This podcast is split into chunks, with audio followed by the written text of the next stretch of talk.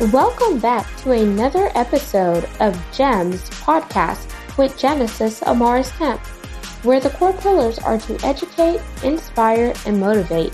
Sit back, relax, and enjoy this segment. Welcome back to another episode here on GEMS podcast. I am your host, Genesis Amaris Kemp, and with me today is Dr. Brent Goldman. And here's a bit about Dr. Brent. But he also prefers if he you know, to be called Brent. He doesn't really care, but I definitely want to put some respect on his name. He's a former public school educator, has always been passionate about teaching and learning. However, as a young teacher, he quickly recognized that the traditional model of education was and still is antiquated, and he knew there had to be a better way to help students learn. So, 25 years ago, Dr. Goldman left public education to co launch and lead pioneering private schools, including the Sagemont School in Weston Smart Horizons, Career Online Education, and now Exceed, Preparatory Academy, and Exceed Anywhere. As a recognized leader in innovative education, he has been profiled in the Florida Trend 500, Thrive Global, and Authority magazine for his commitment and dedication to providing a personalized and flexible learning environment for Exceed students focused on subject mastery, not seat time or testing standards. Oh, wow, that is so important. Both Exceed Preparatory Academy and Exceed Anywhere were also recently recognized nationally on NBC News for its academic teams unique hybrid collaboration across all five schools. And without further ado, please welcome Dr. Brent Goldman to GEMS Podcast. Thank you very much, Genesis. I'm honored to be here with you today. My pleasure. And so today we're going to talk about the future of learning. Since you obviously pivoted in your career and started something that you are so passionate about. So let's talk about your beginning journey in education and how it has morphed into the man you are today and where you are because sometimes people see the latter part but they never see the beginning or the start ugly moments that helped you on your transition and transformation. Uh, sure. I think i have an interesting story. I my first year teaching uh, was in the broward county public schools in south florida I was a fifth grade dropout prevention teacher. So labels were, were already being put on 10 year olds that they were potential dropouts. And I got the job, I think, because nobody else wanted it.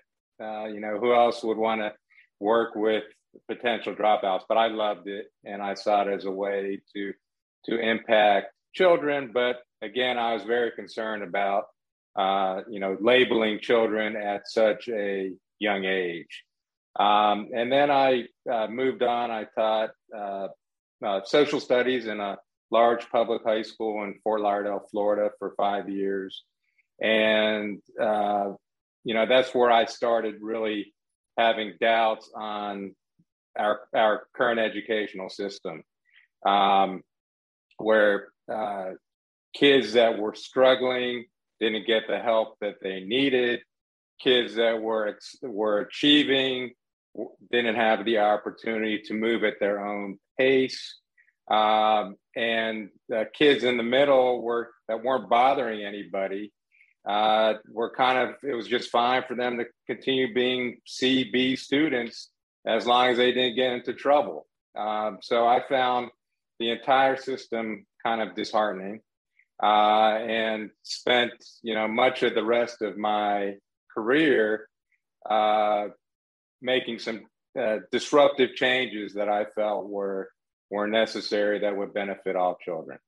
So, you know, my start surely impacted where I am today, which is, uh, uh, you know, where I run a, a network of seven uh, hybrid private schools where uh, kids create their own schedules based on their own uh, learning needs or special talents. That's much different than uh, my experiences when I started uh, working as a teacher in 1990 uh, or when I went to school myself. So, you know, education is changing, and I think the pandemic kind of exasperated this change that that's coming uh, now. Wow, that was definitely an eye opener.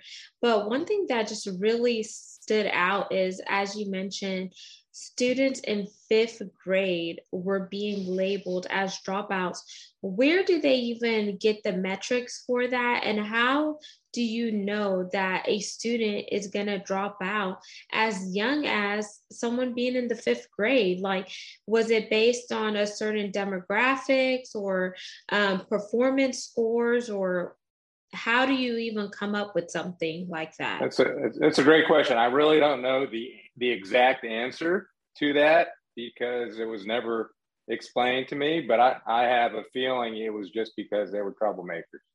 You know, that the kids were were getting in trouble at uh, you know at an early age and they slapped a label on them and pulled them out of the traditional classroom so they wouldn't cause uh, you know they wouldn't disrupt the kids that uh, were doing a little bit better in school. Yeah, but I don't know exactly at the time what metrics the district was was using. But it, you know, if you think about it now, 30 years later, uh, it, you know, it's it's quite disturbing. Yeah, I would definitely say so. Um, I have some family members that are in the educational sector, and sometimes I feel like they're being forced to teach enough just so they could pass those standardized tests. But that's just from me on, on the outside looking in since i know they um, get certain awards and the school gets funding whenever they have high test scores did you ever see that as a factor in your career early on and how do you work around that? Because you want to set the kids up for success. You don't want to just teach them enough so they could pass some standardized tests so you could get government funding or whatever the case may be. I, I am not a big believer in, in high stakes testing. Um, and the, the nice thing about operating private schools in the state of Florida is we didn't have to, uh, we didn't, our, our children didn't have to take them, um, you know, which was, uh, which was fantastic. And I think uh, one of the many reasons why private schools in the state of Florida do flourish uh, and why teachers like coming to teach in private schools in Florida is they don't have to deal with the, the high stakes testing. Uh, so, you know, for me, uh, you know, there's all kinds of reasons why kids don't do well on these testings, and much of it comes down to their personal environment. You know, what's what's their house what's their house like? Yeah, are there you know are there books being read? Are their parents at home or are they working? Uh, do they have access to uh, tutoring, uh, uh, you know, off hours tutoring or SAT prep? Uh, you know, there's there's all different types of ways to game these high stakes testing that a lot of kids don't have uh, the ability to because their parents either don't have the time or the money uh, to to spend on them. Uh, and you know, so I think there's a reason why, at least in my community here in the in the areas that are high socioeconomic demographics, those schools are A schools and do better on the high stakes testing than uh, the schools from other from you know more urban areas. And uh, you know, I think the the SAT, uh, the college entrance exams now, uh, you know, are kind of dying a very quick death, which is which I think is great because it gives kids an opportunity to uh, to demonstrate the colleges uh, that they worked really hard in school and they got really good grades and they took rigorous curriculum.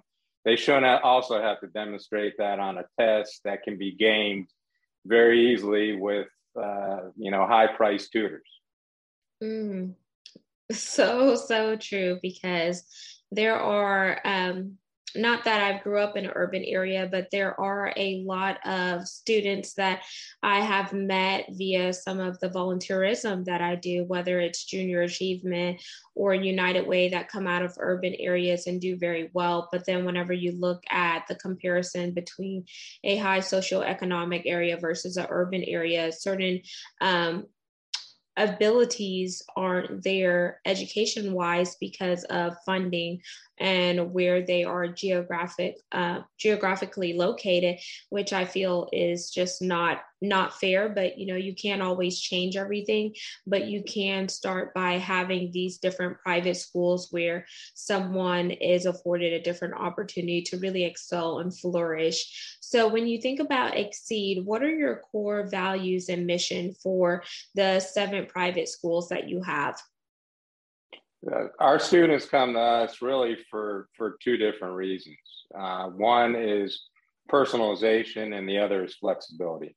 Uh, so the way we deliver our curriculum, it, it really enables our students to work one on one with their teachers and to develop their own uh, academic pace based on on their abilities. So we could have uh, you know, our schools are small by design, uh, 75 to 100 kids.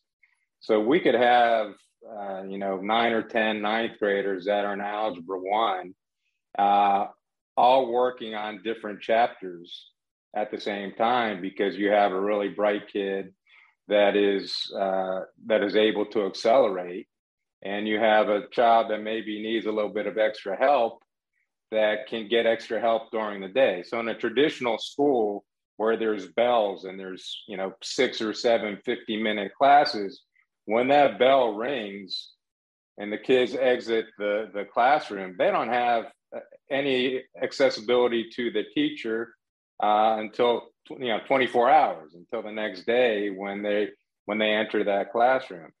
In our school, you can spend you can decide you have the academic freedom and flexibility to hey i'm struggling in math. Maybe today i spend two or three hours on math specifically with the math teacher and i can work independently on the social studies and english because that's my strength.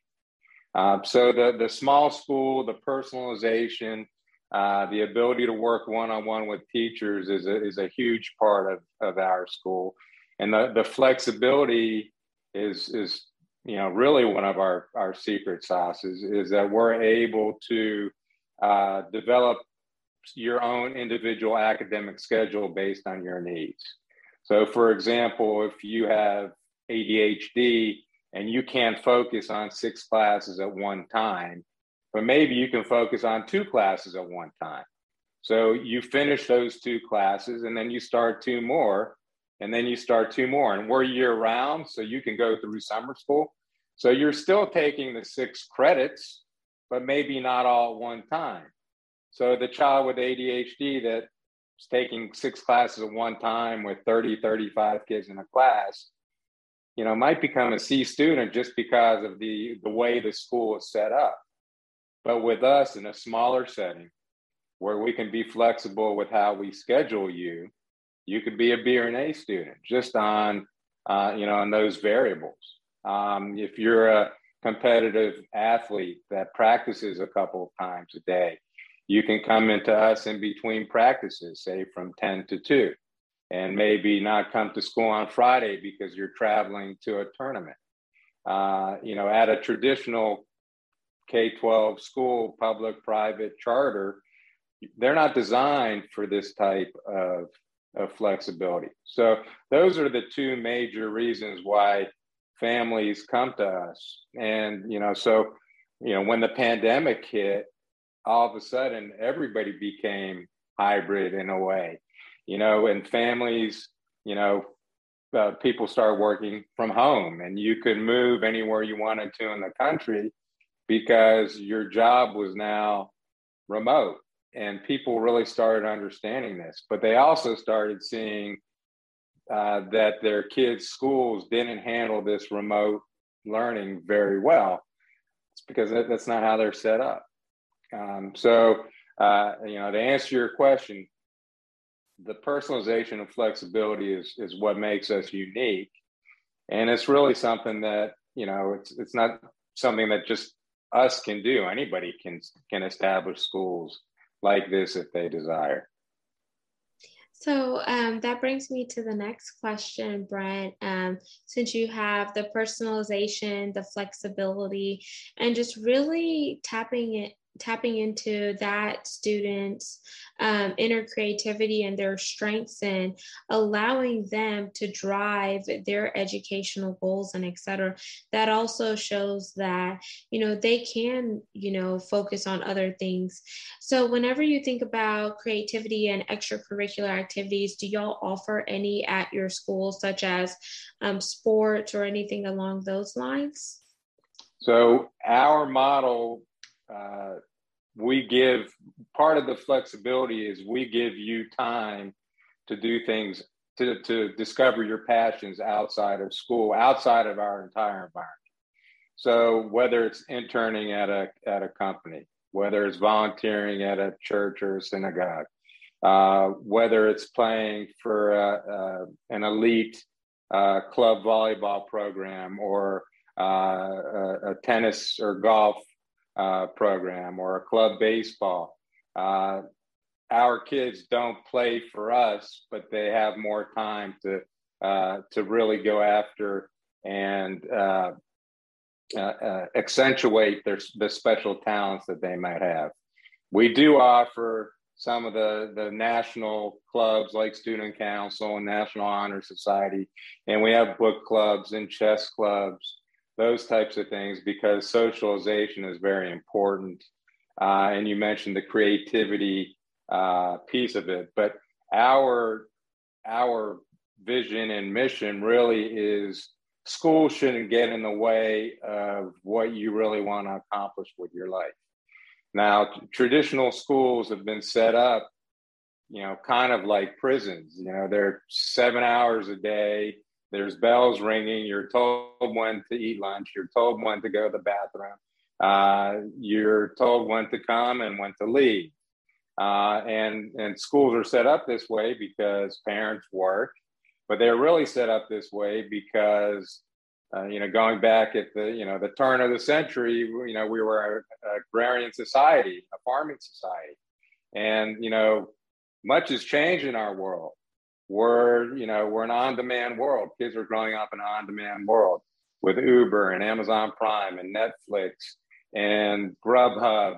Uh, yes school is not on demand uh, you know school is very much like it was when i went to school in the 80s or my parents went to school in the 60s or my grandparents went to school in the 40s you know other than maybe some computers and some internet access school is exactly the same.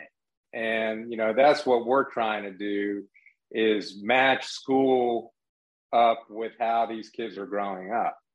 Um, where if if you're a uh, uh, you're a morning person you can come to school uh, you know from 7.30 to noon and then leave.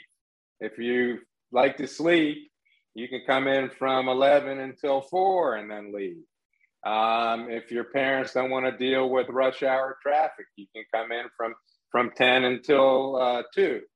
Um, this is a flexible world that we're growing up in, but schools are, you know, aren't designed like that.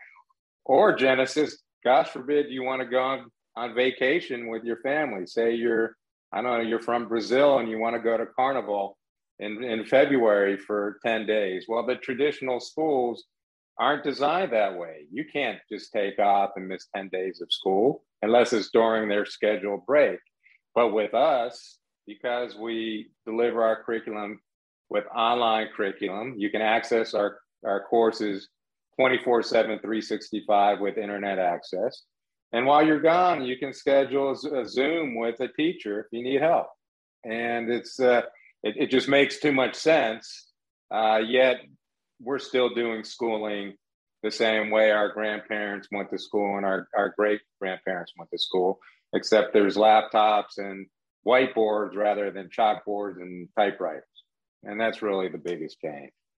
Man, where was Exceed when I was in school? Uh, that's what my kids say too. So it's a, uh, you know, it's uh, you know, I think it's it's it's our model is ki- kids get our model right away because this is the world they're growing up in. Adults, you know, you know, 35 and above, if you you describe this to them over the telephone, they don't really get it. When when they come in, they understand it and they see it, they get it. Uh, you know, and I think it's just becoming much more uh, ubiquitous, and the pandemic accelerated all this because people now understand hybrid a lot better than they did two years ago. And since you do have that hybrid um, format, Brent, are there students that are outside of Florida that um, come to your seven schools? Yeah, so one of our seven schools is a strictly virtual school. So, uh, you know, with that, we have kids from around the world that attend Exceed. Uh, but, you know, most of our, you know, where we where we are traditional is in our brick and mortar schools. The kids live within a 15 and 20 mile radius of the schools, but they have the flexibility uh, you know, if you're going to travel uh, or you want to go on a business trip with dad, uh, that you don't have to worry about what the school's going to say. We're going to say, you know, go for it as long as you're on pace with your classwork or you bring your laptop with you and you do your work. And I think that is disrupting um, education and really promoting the future of learning just to really give parents as well as students that flexibility. And that's one thing that i'm going to think about when you know my kids start to get older because i want to have that flexibility especially with me being first generation american. My dad was south american he passed in 2020 and my mom is caribbean. So there are certain times where you you want to travel because the tickets are cheaper versus going during peak season. And to have this model, it's conducive for the parents and it's conducive for the kids.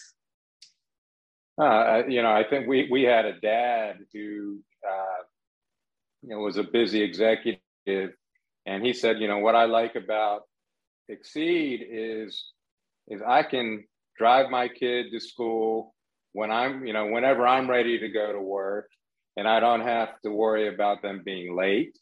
Uh, and if I'm going on a quick business trip, I can take them with me. Uh, and these were times that I get to spend with my kids that I never had before.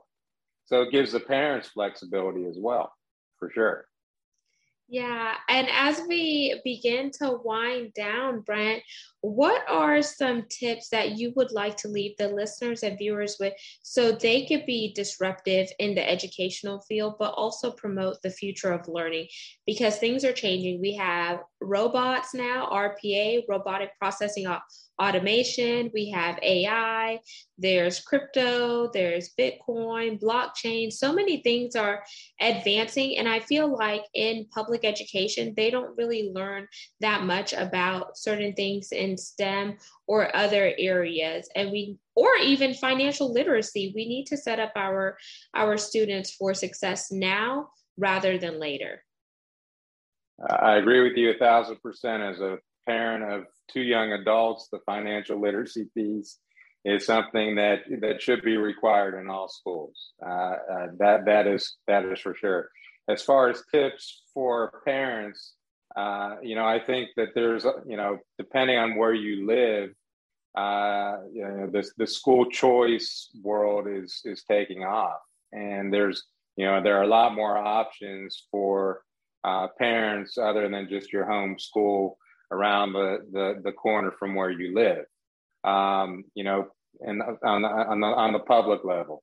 Um, there's also all kinds of online options, uh, both public, private, and charter, where you know kids can work from wherever, uh, whether that's at at home uh, or while you're while you're traveling. Uh, you know, I live in the state of Florida where uh, there's Florida Virtual School, which is one of the pioneers in uh, K 12 virtual schools.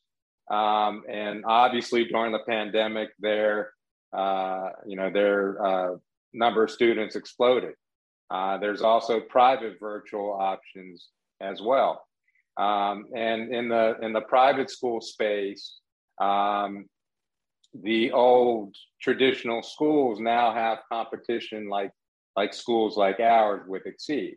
Um, uh, there's other models like uh, fusion academies uh, uh that are in this micro school genre, uh, where they, you know, schools that are designed for 75 to 100 uh, kids that give students more personalization and flexibility, like I mentioned with Exceed. So, you know, my biggest advice for parents is to, you know, just do some research uh, uh, in the areas where you live and see what options, what choices are there, uh, you know, specifically for your children. Uh, the the charter school world, uh, you know, there's some very innovative charter schools. Again, both uh, virtual and brick and mortar.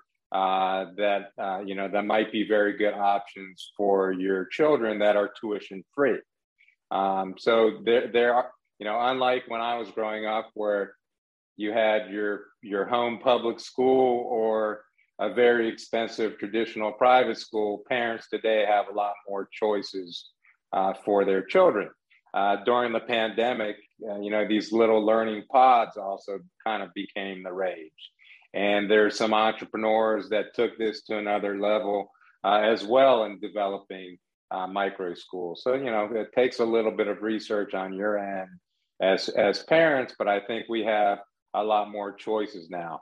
Um, the state of Florida, where I live, uh, has a very vibrant uh, school voucher program that enables parents to use uh, state money to uh, uh, for tuition for private schools.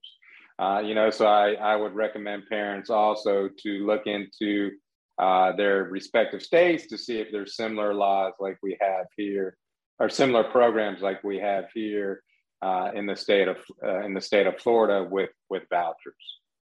Wow, that's incredible, and thank you for sharing all of that um, knowledge and wisdom there, Brent. And for anyone who's interested in connecting with you, how can they connect with you, learn more about Exceed? Uh, our our website is www.exceedprep.org. So that's uh, our our website for our schools. I am very active on LinkedIn.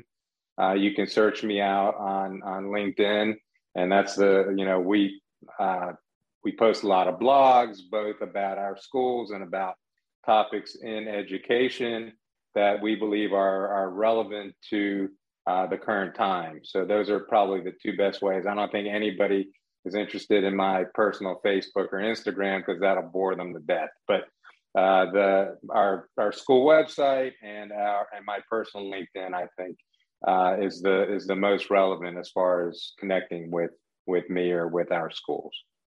Thank you for sharing that. And would you like to leave the listeners and viewers with a CTA call to action? Yeah, my you know, I think my call to action for the the listeners is uh, there are other options for your children other than the traditional methods that we had growing up and uh, you know get on google and research them and then go see them for yourselves uh, you know there's uh, schools have, have gotten much better connecting with uh, with families uh, since the pandemic uh, started because of technologies like this like zoom microsoft teams you know it's much easier to learn more about uh, other school options than uh, you know than you had to wait in the mail to get a paper brochure. You know, it's much better today, and I think that was a good thing that came out of the pandemic. And there you have it, listeners and viewers of GEMS podcast. Once again, I am your host, Genesis Amaris Kemp, and you just heard Dr. Brent Goldman with Exceed. All of his contact information will be in the show notes, so there's no excuse for you not to connect with him. Make sure you invest in your future when it comes to learning, because if you're not learning, then you're not growing. And don't tell me the sky's the limit when there are footprints on the moon. And that quote was said by Paul Brandt. Until we chat next time, peace, love, and lots of blessings. Have yourself an amazing day. Subscribe to the podcast on all major platforms and follow us on YouTube at Gems with Genesis Amaris Kemp for video content. Thank you for listening to another segment of Gems podcast. Hope you enjoyed this recording. Make sure you like, comment, share, and subscribe to Gems podcast on your audio platform as well as our YouTube channel, Gems with Genesis Amaris Kemp. We would love for you to be a sponsor, so please reach out via email at gems, G-E-M-S, with W-I-T-H, Genesis, G-E-N-E-S-I-S, Amaris, A-M-A-R-I-S, Kemp, K-E-M-P at gmail.com where your brand, your swag, your services could be here on GEMS Podcast.